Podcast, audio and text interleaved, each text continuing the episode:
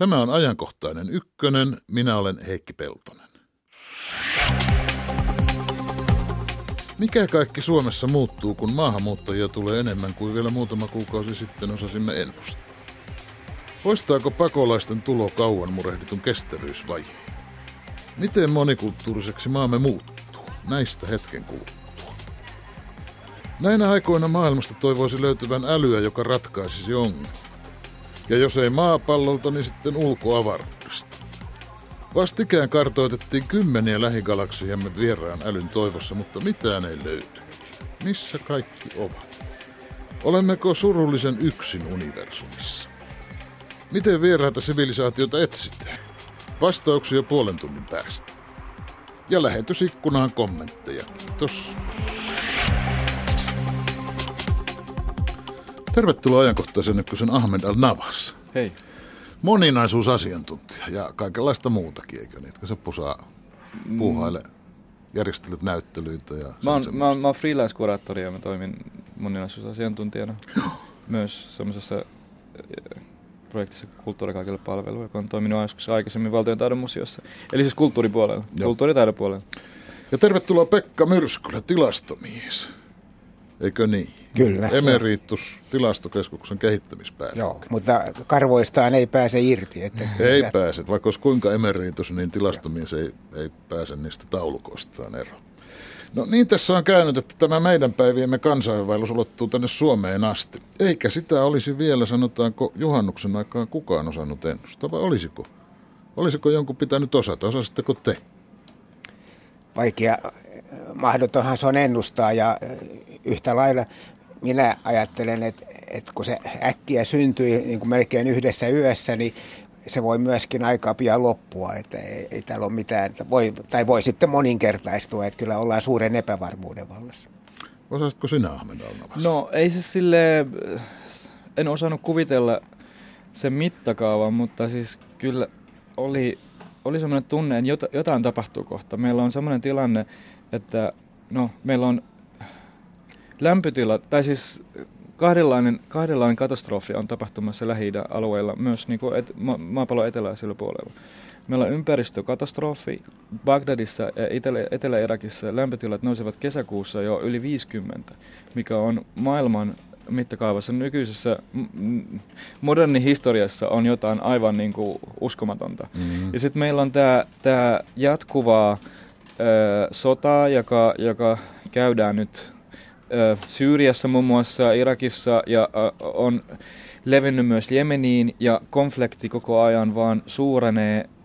Niin, ja oli semmoinen tunne, että jotain varmaan kohta tapahtuu. Mm-hmm. Että jossain vaiheessa varmaan ihmiset alkavat liikkua. Mm-hmm. Ja liikettä on ollut lähi, lähialueilla, konfliktit lähialueilla. Niin siis liike tapahtuu aikaisemmin niin, sinne naapurimaihin. Niin, mutta sitten niin kuin varmasti ei siis se määrä, ei nämä naapurimaat myös pysty ottamaan niin paljon vastaan ja osa niistä ei edes halua. Et on valmis, kuten niin kuin öljymaat on valmiita rahoittamaan sotaa, mutta ei ole valmiita myöskään mm. niin kuin tehdä rauhaa ja ottaa ihmisiä sisään. No hyvä, tullaan Lähi-idästä taas Joo. tänne Suomeen. Nyt tulee siis turvapaikanhakijoita Suomeen. Vilkkaimmillaan tuommoista tuhannen tulijan päivävauhtia. Siitä ei ihan pidä laskea, että 365 000 vuodessa, koska ihan niin se ei mene, mutta kun sisäministeri Petteri Orpo melko tarkkaan kuukausi sitten esitti, silloin hurjalta tuntuvan arvion, että pitääkin he varautua jopa 15 000 tulijan määrää vuodessa.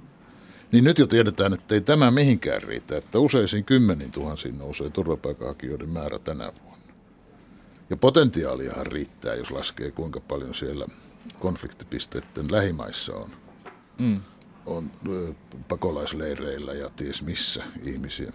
Potentiaalihan riittää miljoonittain. Että jos nyt vaikka arvioitaisiin, että Suomen tulee uutta väkeä, mitä me nyt arvioisimme? Tuommoiset sanotaan 100 000 vuoteen 2020 mennessä. Tätä kautta. Niin kuinka uusiksi menisivät erilaiset väestöennusteet, Pekka Myrskylä? No, ei se nyt ihan niin, niin hirveä ole oikeasti, kun se vaikuttaa, koska tällä hetkelläkin näitä normaaleja maahanmuuttajia tulee yli 30 000 vuodessa. Ja ja sitten meiltä lähtee pois joku 4-15 000 Suom- Suomessa asunutta ulkomaille ja siitä jää se noin 7-18 000 muuttovoitto. Että kyllä nämä, ihan nämä perusluvutkin on jo aika suuria, jos nyt sitten oli viime vuonna 30 000 tulijaa ja nyt tulee sitten 20 000 tai 30 000 sen päälle, niin se vaan kaksinkertaistaa sen, että onhan se iso nousu, mutta, mutta, mutta kuitenkin niin kyllä me ollaan... Sinäkin, sinäkin teet Pekka Myrskylä olit tekemässä Evalle sellaista selvitystä, joo. joka julkaistiin tässä vuoden, eikö niin vuoden alussa? Kyllä, joo. Jossa tuota, mä muistan, että Evan, Evan johtaja Matti Apunen oikein kehotti, että painakaa nyt mieleen tämä luku 34 000, että sen joo. verran tarvittaisiin, jotta Suomi pärjäisi. Mutta nythän niitä tulee sen joo. verran kuin Eva halusi.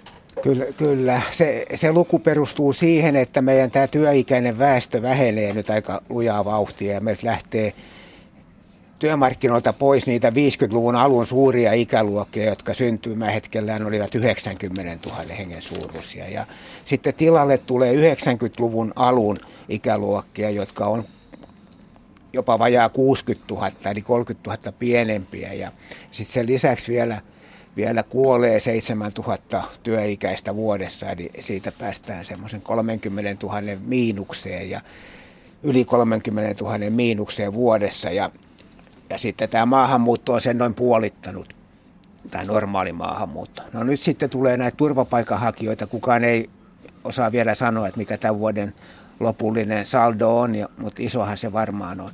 Ja, no niistä sitten joku osa, ehkä 4-50 prosenttia, saa sen turvapaikan ja voivat jäädä Suomeen. Loput heitetään kai aika kylmästi ulos.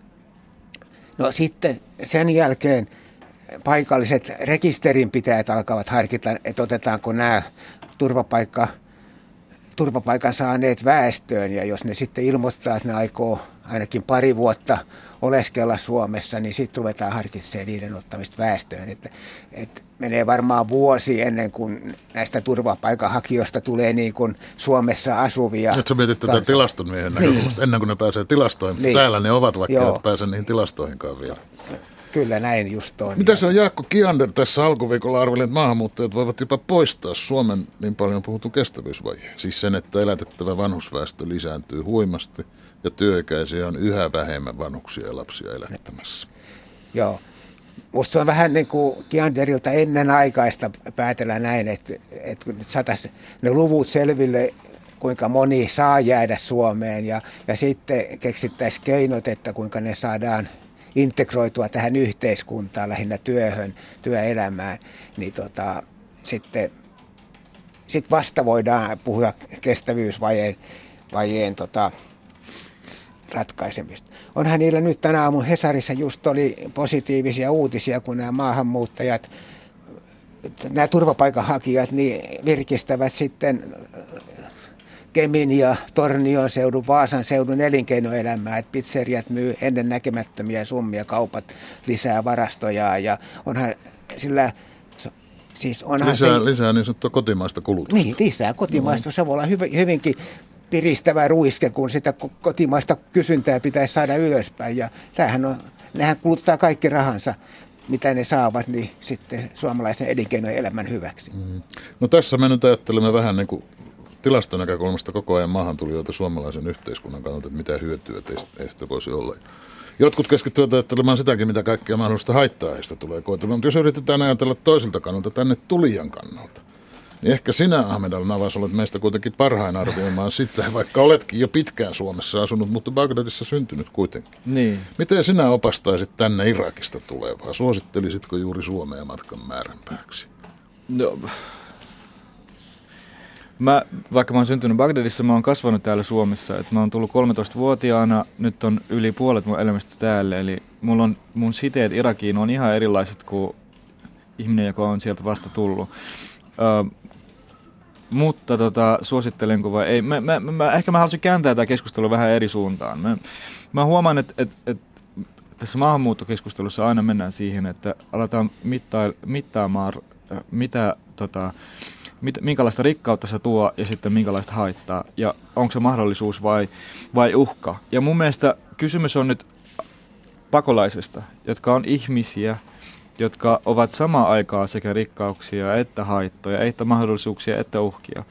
Ja se, että aletaan niin kuin, nyt saman tien käyttää tätä maahanmuuttodiskurssia siihen vahvistaakseen jo olemassa olevia paikallisia niin kuin, poliittisia kysymyksiä, niin, tai, niin on, on ehkä liian, liian, äh, liian äh, aika, aikaisinta. Mm-hmm. Äh, Ahmed, me yritimme kääntää tätä ihan samaan joo, suuntaan. Joo. Tähän suuntaan minäkin tätä Niin, niin ja sitten tota, mä mietin sitä, että, että, että äh, toki siis jos, jos meillä on tällä, siis että et, et, nämä, jotka on tällä, tällä hetkellä, niin sä, sä, sä just puhut, äh, Pekka, siitä, että miten ne on, ne on myös äh, tuonut valuutta talouteen. Mm. Eli se, se on samanlainen efekti kuin turismille. Kyllä. Et, et, et meillä on paljon ihmisiä, joilla on tarvetta päästä pakoon, mutta meillä on myös paljon ihmisiä, jotka vaan haaveilevat toisenlaisesta todellisuudesta. Se, että mm. ne on ahdittu yhteen paikkaan, ei ole viisumivapautta, ei ole mahdollisuutta matkustaa. Samaan aikaan meillä on sosiaalimedia, internet ja valtamedia, joka koko ajan toistaa tätä länsimaalaista elämää, niin mm. on ihan hyvin ymmärrettävää, että paljon nuoria haluavat kokea sitä ja, ja, ja, ja myös niillä on myös oikeus siihen, että miksi, miksi meillä on oikeus matkustaa täältä sinne etelään, mutta toisinpäin ei. Et, et, et jos mä, jos me, mä mietin sitä, että mikä se potentiaalisuus voi olla, jos me mahdollistetaan se matkustaminen, turvallisempaa matkustamista, viisumia annetaan vähän helpommin, silloin me voidaan tosi hyvin turvata, että kukaan ei kuole, ei ole myöskään salakuljetus pimeä bisnistä, rahat tulee tänne oikean käyttöön, paikalliset turismi voi kasvaa ja myös ne, jotka tarvitsevat oikeasti apua, niin, niin niitä voisi niin kuin inhimillisesti ottaa vastaan. Mm. Um, ja se on ehkä se potentiaalisuus, mitä meidän pitää miettiä tässä vaiheessa, että miten me voidaan niin kuin, miettiä Voisivatko ihmiset kulkea maasta toiseen ilman salakuljettajiakin? Niin, tai siis normaalisti, että et mahdollistetaan vähän niin kuin inhimilliset matkustamistavat mm. ja, ja, ja, tota, ja viisumin ma, ma, niin kuin anto kategoria on pienempi. Mm. Mistä se muuten johtuu, siis vaikka tämän suuren kansainvälisen liikkeelle panemaksi voimaksi usein sanotaan Syyrian sota – niin nyt tänne tulevistakin suurin ryhmä ovat irakilaiset. Ja sitten on afgaaneja ja somalialaisiakin enemmän kuin syyrialaisia. Mistä se sitten mahtaneekaan johtuu? Miten nämä maahanmuuttajat yleensä jakautuu? Meillähän on se, monilla ihmisillä on se summittainen käsitys, että täällä Helsingissä esimerkiksi kun näkee huivipäisiä mustia naisia, jos ajattelee, että ne on niitä somaleita, sitten ajatellaan, että täällähän on aivan hirveästi noita somaleita, mutta eihän se koko Suomen mittakaavassa voi mitenkään niin olla. Joo, kyllä näin on. Ja somaleja on itse asiassa vain kymmenkunta prosenttia kaikista maahan tulleista. Että, et, vaikka se nyt on, on, on sitten tällä hetkellä, siellä on taas vissiin sota kiihtynyt tai turvallisuus alentunut, että niitä nyt just tänä vuonna on, on tullut enemmän, mutta tästä taka, muutama vuosi sitten tuli vain pari 300 vuodessa, että se oli hyvin pieni. Mistä mm. niitä eniten tulee? Eniten, eniten tulee voi melkein sanoa, että kaksi kolmasosaa tulee EU-maista, siis kuus, yli 60 prosenttia. Siis maahanmuuttajista. Maahanmuut, kaikista maahanmuuttajista. Niistä on kolmasosa vielä sitten kotiin palavia suomalaisia. Ja ne ovat, ne ovat niitä, jotka saavat ihan vapaasti ne, ne, ni, Niille ei voida mitään, Joo. että niillä on kaikilla oikeus tulla Suomeen ja me ei voida panna rajoja kiinni. Me ollaan tehty sellaiset sopimukset. Mm-hmm. Mm. Sama koskee sitä, että tälläkin hetkellä 4-15 000 Suoma, Suomessa asunutta muuttaa ulkomaille ja sehän koskee se sama oikeus näitä. Että tätä liikennettä rajojen yli on luonnostaan koko ajan. Ja hirveän paljon. Mm. Mitä meidän Suomessa syntyneiden pitäisi ymmärtää ja osata ottaa huomioon, että tänne tulevat sitten kotoutuisivat kunnolla? Osaatko sinä vastata, Ahmed? Mulla, tota, ehkä, en, en mä tiedä tarvitseeko ymmärtää muuta kuin, että ne on ihmisiä, ne ihmiset, jotka on täällä. Ei, ei, jotka, siis mulla, kun mä tulin 13-vuotiaana, niin mun niin sanottu kotouttamisprosessi oli semmoinen, että se oli 90-luvun puolisvälissä. Silloin ajateltiin sitä, että nämä, tämä subjekti, minä, niin mä oon tyhjä maljako, johon tieto pitäisi upottaa. Eikä otettu huomioon ollenkaan, että mä oon jo ehtinyt muodostaa jonkunlaisen käsityksen elämästä, mulla on jonkunlainen taito, mitä mä oon oppinut koulussa, joka voisi niin kuin olla yhteistekemisessä paikallisen kontekstin kanssa, vaan se oli aivan alusta, niin kuin aloittain, alusta lähtien opettamaan sille henkilölle ihan päiväkotien laulion kautta, joka oli mun mielestä tosi rasittavaa, koska mä en päässyt eteenpäin ja se oli, se oli semmoinen prosessi, missä kotouttamisella ei ollut mitään rajaa. Et se on jatkuva prosessi siihen asti, kun sä kuolet, se et ole ikinä valmis, se et ole ikinä tarpeellinen. Ja äh, mä toivon, että tämä muuttuu. Mä toivon, että, tota, että, että me, me että me, me, meidän ei tarvi koko ajan kouluttaa ihmisiä semmoiseen suuntaan, että ne on niinku, siis meidän kotouttaminen tuntuu, tai siis tämä koko kieli oppimisprosessi, niin se sen sijaan, että, että me saadaan ihmisiä olemaan, ö, hyötymään omasta taidosta, niin me vaan monimutkaistetaan tätä tilannetta, jarruttaan ihmisiä, annetaan niiden odottaa ja odottaa ja odottaa, ja sitten tehdään niistä kielioppiguruja, mutta mitä sitten? Mm-hmm. Et, et, et, et, on paljon semmoista paralleellielämää, mikä on tapahtumassa erilaisissa siirtolaisyhteisöissä, missä talous, ar, niin kuin arvoja vaihdetaan. Onko ne sitten, niin kuin, onko se talousarvia, niin kuin myynti ja osto, matkustaminen, ö, uusia, uusia ilmiöitä, uusia kieliä, niin nämä, nämä tämmöiset talous, talouksia, niin voisi ottaa huomioon ja tukea sen sijaan, että niitä koko ajan yritetään niitä ihmisiä vaan assimiloida johonkin tiettyyn muotoon. Mm. Öö, mä en tiedä, onko tämä kieli nyt liian vaikea. Saatko selville, mitä yritin sanoa? No, enköhän suunnilleen. Joo. Eli siis... Ei se ainakaan johdu siitä, että etkö puhuisi selvää suomea. Sitä Mutta siis mä yritän kuvaa jotain niin kuin asiaa, mikä, mitä mä oon huomannut tapahtuvan ympärilleni, mutta mä huomaan, että tämä kantaväestö ei välttämättä näe niitä asioita. Muun muassa, nyt mä ehdin tutustua kaksi ö, hom- homoseksuaaliseen turvapaikkahakijaan, jotka, on Irak, jotka ovat Irakista. Niin ne saapuivat vähän aika sitten. Yksi niistä on, valmi, on, on, on siis ne on valmiita niin kuin mennä eteenpäin, mutta tämä prosessi vaan hidastaa. Se, se tuottaa heille tietenkin psykologista ja henkistä vielä traumaattista kokemusta lisää, varsinkin kun ihmisiä ahdettu samaan paikkaan, niiden, kanssa, niiden toisten ihmisten kanssa, joista ne on paanneet. Mutta tämä ei ole se asia, mistä mä haluaisin nyt puhua. Mä, mitä mä puhun on se, että yksi niistä on, kyselee minulta hotellia, ja äh, mat, matkailu niin kuin yritysten äh, kontaktitiedot, koska sillä on ystäviä tulossa Saudi-Arabiasta tänne viettämään rauhallista aikaa. Mm. Eli ne on valmiita jo luomaan ihan toisenlaisen, no jos puhutaan talo, ta, taloudesta, niillä on, ne on valmiita niin kuin luomaan vaikka turismitaloutta tänne, mm. jossa on mahdoll, jos, jos jotenkin ne tää, jos niillä on mahdollisuus myös toimia nopeasti tämän tietyn suomalaisen struktuurin sisällä, niin se, se vaan helpottaa kaikkien olemassaoloa, sekä niiden ihmisten, että paikallisten, että talouden. Mm. Mutta kun, kun pitää vaan odottaa ja odottaa ja odottaa ja ohjataan semmoiseen struktuuriin, joka vaan odottaa sinulta, että sä oot tietynlainen, mutta ei määrittää ikinä, että minkälainen sun pitää tulla. Mm. Et, niin se on rasittavaa. Mm. Jos palaan vielä tähän kestävyysvaiheeseen, niin eihän se sillä parane, että tänne tulee ihmisiä, täytyy heidän päästä tähän yhteiskuntaan kiinni ja työhön kiinni. Kun tota, sinäkin Pekka Myrskylä, kun olet jonkun verran osallistunut tähän tätä aihetta koskevaan keskusteluun ja muun muassa tehnyt sitä Evan analyysiä, niin Olet tietysti törmännyt siihen loogisen tuntuisen vastaväitteeseen, joka tässäkin täytyy esittää, että no mitä hyötyä meille on ulkomailta tulevasta työvoimasta, kun työttömiä on valmiiksi jo enemmän kuin riittävästi?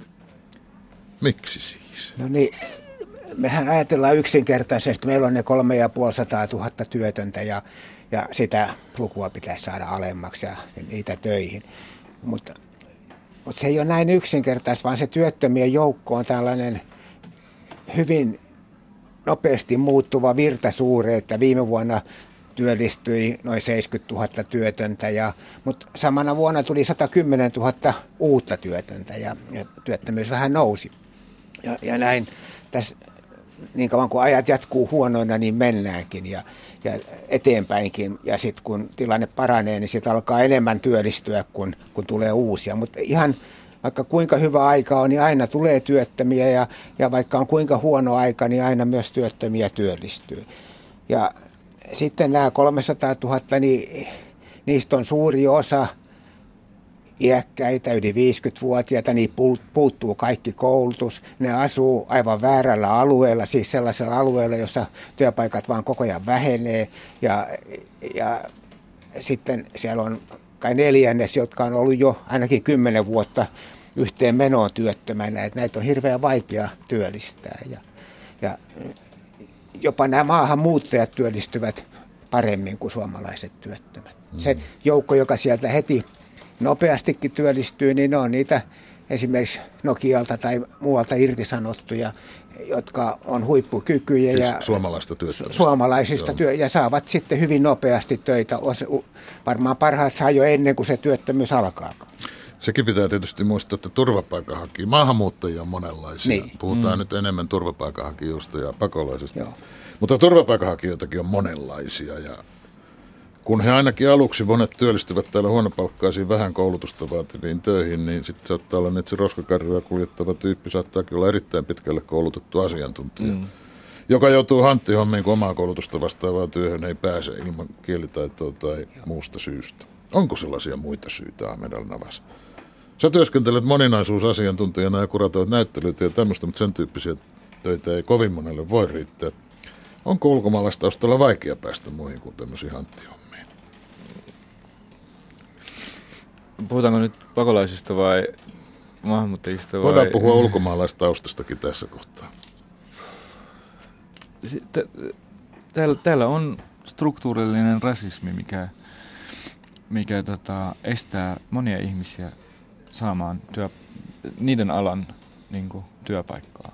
Miten se rakenteellinen rasismi arjessa? No, et, et, osa liittyy tietenkin sellaisiin niin asioihin, mitkä liittyy, no lähdetään siitä liikkeelle, että mistä, mistä koulusta sä oot op, saanut todistukseen, missä mm. maalla sulla on kokemus, mm. missä maassa sulla on kokemus, öö, tota, minkä, niin, niin, ja sitten tota, ootko, minkälaista representaatiota, niin kulttuurista representaatiota edustat. Kaikki nämä vaikuttavat tosi paljon siihen, että ketä valitaan. Mm-hmm. Öö, kuten mä, tai siis täällä, täällä on, kun sä sanoit aikaisemmin, täällä on ihmisiä, joilla on pätevyys. Mm-hmm. Mutta, mutta se, että, että ja, ja kokemus, mutta se, että, että, tota, että niiden koulutus on jostain muusta, mm. niin ei oteta tosissaan. Ihan oikeasti. Kyllä, tuntuu uskottavalta, jos sulla on paperit Helsingin yliopistosta, niin. eikä, eikä Tikritin yliopistosta, ne, jos siellä semmoinen on. Vaikka näin, se, näin se vaan käy. No, mutta siis tämä ei vaan, niin kuin meillä on myös, äh, siis tämä, siis tämä on ehkä, huh, uh, monet mun, mun, jolla on samanlainen kokemus kuin mulla, jotka kasvoivat täällä, mutta sitten niillä ei ollut mahdollisuus päästä yliopistoon, koska yliopisto pääsy myös suosii tietynlaisia ihmisiä täällä Suomessa. Mm. Niin lähti muualla opiskelemaan lääketiedettä, aika paljon lääketie- te- no, nuoria Suomessa kasvavia opiskelee lääketiedettä Itä-Euroopassa ja ne tulee takaisin tänne töihin. Niin, niin tota, ja sitten ne joutuu käymään sitä samaa, samaa koulutusta uud, niin kuin niillä menee pari vuotta siihen, että ne tekee ne samat testit, mitä ne on tehnyt jossain muualla. Mm. Ja, ja, ja, ja niin kuin just tämmöisiä asioita niin kuin estää, e, e, estää sen, sen, sen ähm, meikäläisen päässä työelämään. Mm. No yritetään katsoa tulevaisuuteen, niin miten paljon ja mihin suuntaan tämä lisääntyvä maahanmuutto Suomeen muuttaa? Otetaan tähtäimeksi vaikka parikymmentä vuotta eteenpäin, tai vuosi 2030. Paljonko se muuttaa Suomea, Pekka Myrskylä? No mä oon itse arvioinut, että 2030-40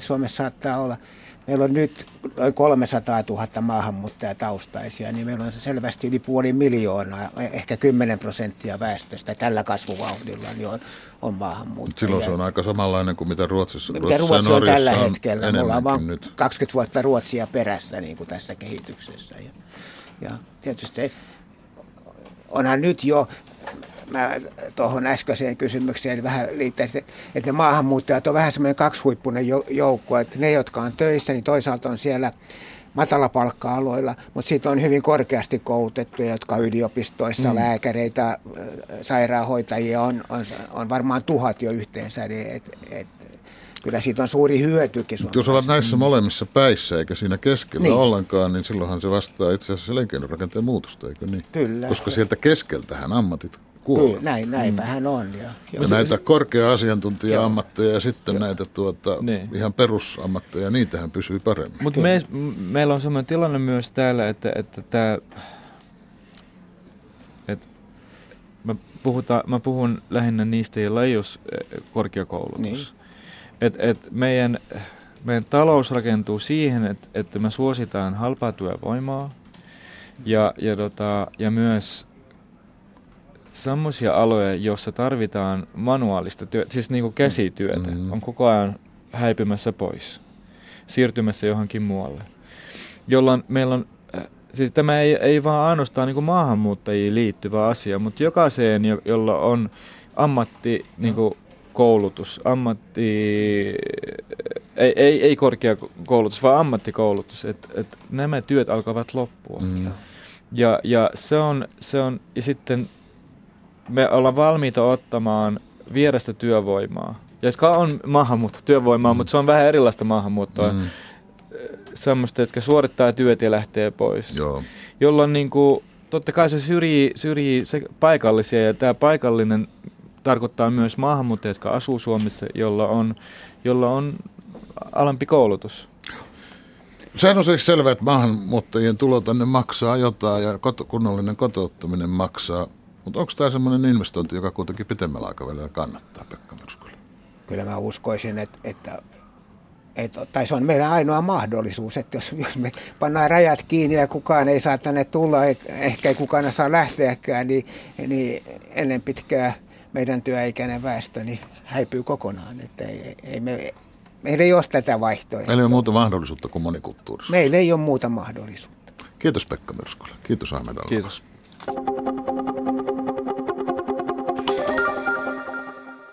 Samppa Korhonen, terve. Tervehdys Heikki. Yle Radio yhden lähetysikkunassa turvapaikanhakijat ja pakolaiset herättävät totta kai paljon mielipiteitä ja tunteita, mutta positiivista on se, että keskustelu on tällä kertaa pysynyt suhteellisen asiallisena. Paljon puhutaan muun muassa siitä, onko kotouttaminen onnistunut vai epäonnistunut tähän mennessä ja kysellään myös sitä, että missä on se maahanmuuton siunaus, josta on paljon puhuttu ajan saatossa. Sitä ei ainakaan lähetysikkunassa oltu vielä kovin paljon havaittu. Tässä oli paljon keskusteltavia asioita, jotka meiltä jäävät keskustelematta. Ja kun puhutaan uudesta ja nuoresta tänne tulevasta porukasta sekä tuosta kestävyysvajeen paikkaamisesta, niin epäillään lähetysikkunassa myös, että Saksa ja Ruotsi ehtii kuoria kermat päältä, ottaa sen parhaan työväestön ennen Suomea, kun me olemme se miten sitä sanottiin, bussin perä. Tiedä häntä, onko siellä välissä jotkut orjamarkkinat, jossa vertaillaan hauiksia ja hampaita, tuskin nyt ihan sen. Vieraamme saavat myös kiitosta erityisesti Ahmed Al-Navas järkevistä ar- argumenteista juuri kotouttamiseen liittyen.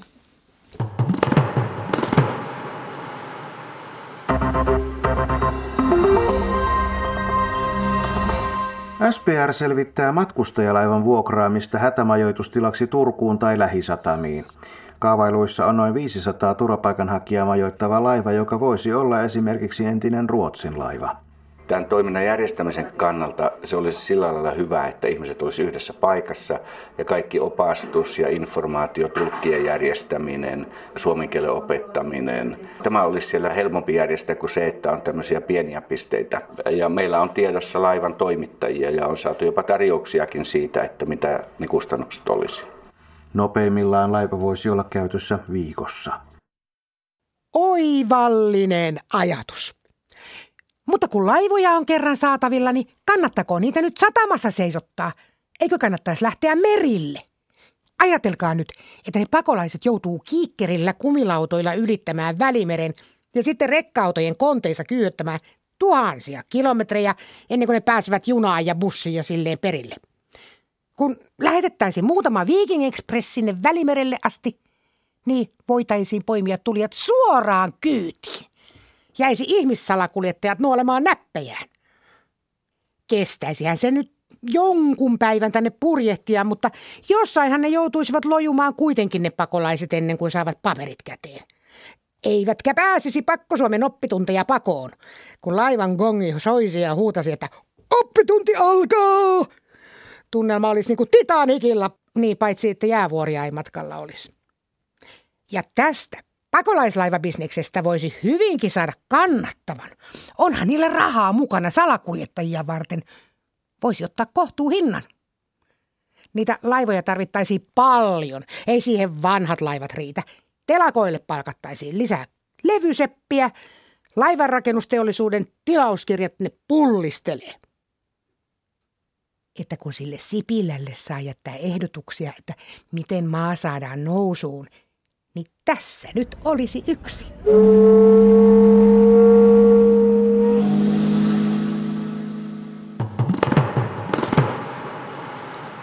Mutta tehdään nyt vielä muutakin kuin maahanmuuttoa, eikö niin Samppa? No joo, katsellaan ja yritetään löytää jonkinlaista järkeä, jos ei maapallolta, niin avaruudesta. Niin siis nyt puhummekin maasta muussa merkityksessä kuin Suomesta maana, Joo. vaan maa, maasta maapallona. Joo, kyllä sitä toivoisi, kun tätä maan maailman menoa katsoo, että jonkinlaista älyä löytyisi. Uudessa hollantilaisvetoisessa tutkimuksessa kartoitettiin 93 linnunratamme lähigalaksia vieraan älyn toivossa. Etsittiin merkkejä energiasta, jota kehittynyt sivilisaatio tuottaisi. Tämä oli jatkoa amerikkalaistutkimukselle, jossa käytiin läpi 100 000 lähigalaksiamme älyn löytämisen toivossa. No, pettymykseksi mitään ei vieläkään löytynyt kosmisesta naapurustostamme. Pitääkö sitä silti yhä etsiä, etsiä ja etsiä? No kyllä sitä itse asiassa enenevässä, määrin etsitään. Yli 50 vuotta on älyä avaruudesta etsitty. Mutta miten?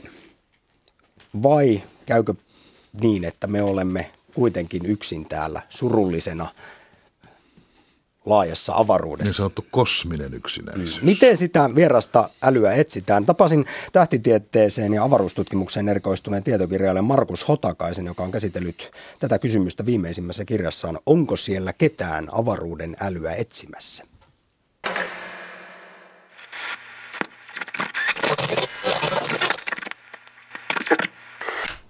Avaruuden älyä etsitään edelleen oikeastaan koko 50 vuoden ajan sitä on etsitty pääasiassa radioteleskooppien avulla, eli radioaaloilla.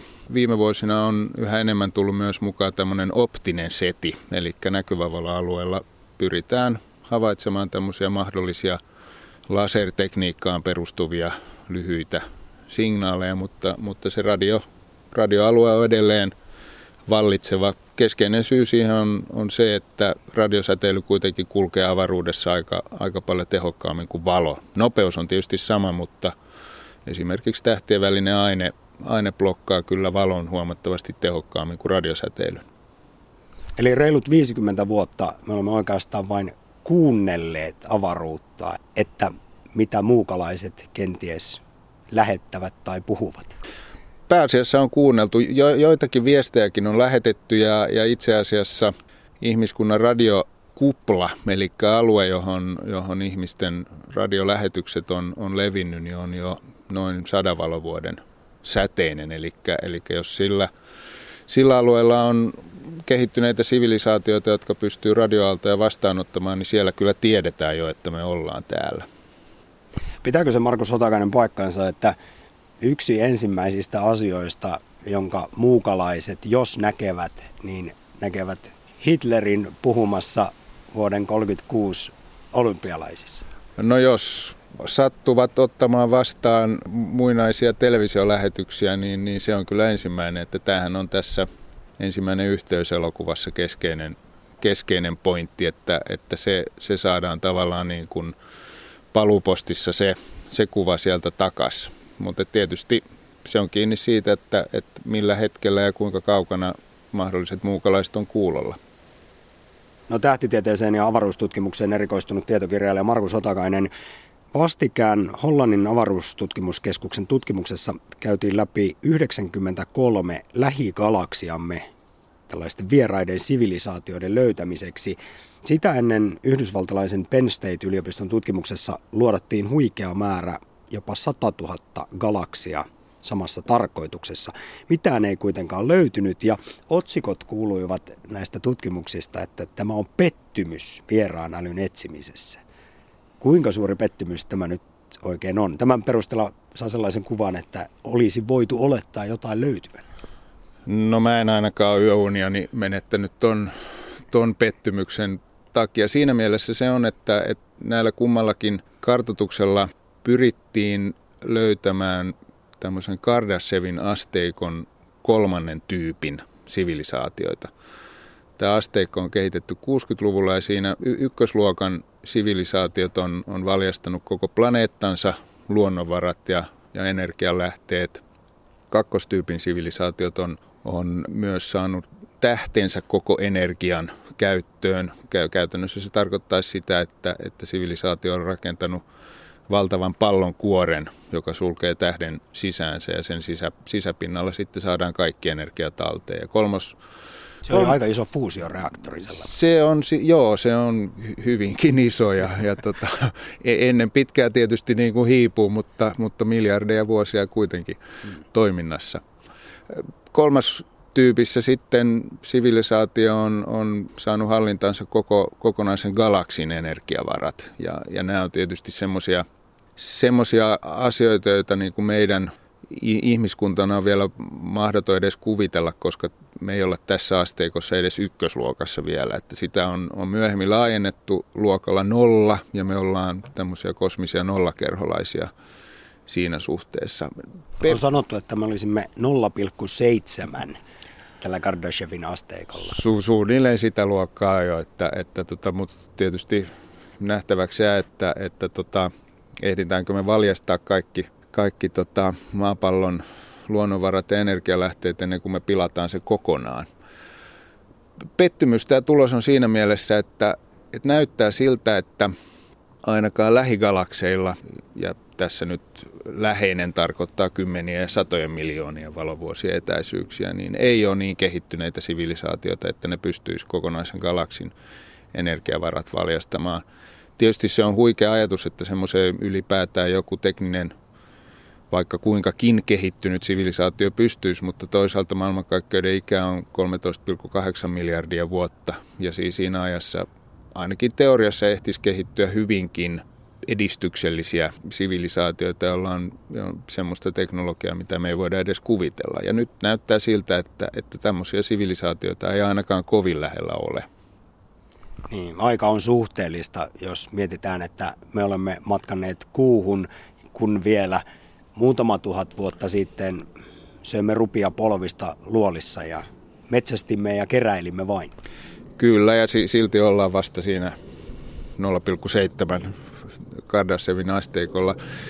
Tässä tietysti aika tulee myös sillä tavalla esiin, että jos ajatellaan galaksia, joka on esimerkiksi 50 miljoonan valovuoden etäisyydellä, niin jos sieltä nyt nähdään merkkejä, että siellä on tämmöinen hyvin pitkälle kehittynyt sivilisaatio, niin se on ollut 50 miljoonaa vuotta sitten pitkälle kehittynyt. Ja siitä ei tietenkään ole mitään mahdollisuuksia tietää, että onko se edelleen olemassa, onko se jo muinoin sammunut vai onko se kehittynyt vielä pidemmälle. Jollekin sellaiselle tasolle, jota me emme pysty käsittämään. Se on vähän sama kuin muurahaiset yrittäisivät ymmärtää hiukkasfysiikkaa. Joo, että et saattaa tietysti olla esimerkiksi Linnunradan käsikirja liftareille kertoo yleisulottuvaisista sinivärisistä energiaolennoista ja se on tietysti mahdollista, että, että kun riittävän pitkälle tekniikka kehittyy, niin, niin materiaalinen maailma voidaan jättää taakse. No näillä edellä mainituilla galaksikartoituksilla, niillä tosiaan yritettiin havaita tätä tyypin kolme sivilisaatiota, joka pystyisi käyttämään hyväkseen koko galaksin energiaa, mutta on arvioitu, että esimerkiksi tämän hollantilaisen tutkimusryhmän käyttämää tekniikkaa voitaisiin käyttää jossain vaiheessa hyväksi myös tyypin kaksi sivilisaatioiden löytymisessä, jotka siis kykenevät hyödyntämään esimerkiksi oman tähtensä tuottamaa energiaa. Millä lailla Markus Otakainen vieraan älyn löytämisen menetelmät meillä paranevat ja kehittyvät? Kuinka paljon tarkemmaksi tämä homma muuttuu? Onko se kiinni vain teleskoopeista ja niiden laadusta? Kuinka tarkasti voidaan vieraita sivilisaatioita heidän merkkejään havaita? Kyllä se aika pitkälti on, on tekniikasta ja sen kehittymisestä kiinni, että, että mitä isompi teleskooppi, oli se sitten radioteleskooppi tai optisen alueen teleskooppi, niin sitä enemmän se kerää sitä säteilyä ja sitä himmeempiä ja heikompia kohteita pystytään havaitsemaan. Ja sitten tietysti myös vastaanotin tekniikka, koska meillähän ei ole käytännössä minkäänlaista varmaa tai edes puolivarmaa tietoa siitä, että millä, millä aallonpituuksilla tai taajuuksilla sieltä mahdollisia viestejä tulee, jos nyt ajatellaan ihan viestejä eikä vaan jotain hukkalämmön säteilyä. Ja sen takia radioalueellakin on, on sitten tarkkailtava mielellään miljoonia tai kymmeniä miljoonia kanavia yhtä aikaa. Ja se tietysti, mitä edistyneempää tekniikkaa siinä suhteessa on, niin sitä, sitä todennäköisempää on, että, että sieltä saattaa jotain, jotain jopa löytyä. No Markus Otakainen, kun arvioidaan elämän ja älyn todennäköisyyttä avaruudessa, niin moni sanoo, että se on lähes varmaa, koska tuo maailmankaikkeus on, tämä maailmankaikkeus on niin käsittämättömän laaja paikka. On miljardia vuosia aikaa ja lukemattomia planeettoja, paikkoja älyn kehittymiselle, niin varmasti sitä jossain tapahtuu jossain vaiheessa. Tästä päästään kuitenkin niin sanottuun Fermin paradoksiin, eli jos kerta kosmos kuhisee elämää, niin missä kaikki ovat? Mikä on sinun vastauksesi tähän Fermin paradoksiin? No Fermin paradoksi on mietitty vuosikymmeniä ajan ja siihen on, siitä on kirjoitettu kokonaisia kirjoja, joissa tarjotaan kymmeniä ja satoja vastauksia siihen, missä kaikki ovat, joten mulla ei ole sen kummempaa patenttivastausta siihen muuta kuin, että en tiedä. Kaiken todennäköisyyden mukaan jossain muuallakin täytyy olla elämää ja jopa älyllistä elämää, mutta se, se on tosiaan ongelma, että jos oletetaan, että, että elämää on syntynyt muuallakin ja se on myös yleistä ja myös älyn kehittyminen on su, suhteellisen yleistä, niin kun tosiaan kymmeniä vuosia on kuulosteltu maailmankaikkeutta ja mitään ei ole kuulunut tai ei ainakaan mitään varmuudella muilta sivilisaatioilta tulevia viestejä, niin, niin se herättää kysymyksen, että miksi mitään ei ole kuultu. Ja Voisiko ongelma olla siinä, mitä me olemme tajunneet kuunnella? Se on yksi ongelma, koska se sivilisaatio, joka semmoisen mahdollisesti on lähettänyt, niin saattaa olla kaikin, kaikin tavoin täysin toisenlainen kuin meidän, meidän ihmiskunta. Ja sieltä saattaa tulla semmoista, semmoista radiosignaalia, jota me ei edes tunnisteta. Et samalla tavalla kuin jopa ihmiskunta pystyy ja on pystynyt tuottamaan erilaisia kirjoitusjärjestelmiä, mitä me ei esimerkiksi tällä hetkellä pystytä tulkitsemaan. Toki useimmat niistä tunnistetaan kirjoitukseksi, mutta siihenkin vaikuttaa tietysti se, että ne on kuitenkin ihmisten kehittämiä. Jos laajennetaan ajatusta maailmankaikkeuteen, niin sieltä saattaa tulla se, semmoista radiolähetystä, jota me ei radiolähetykseksi edes tunnisteta.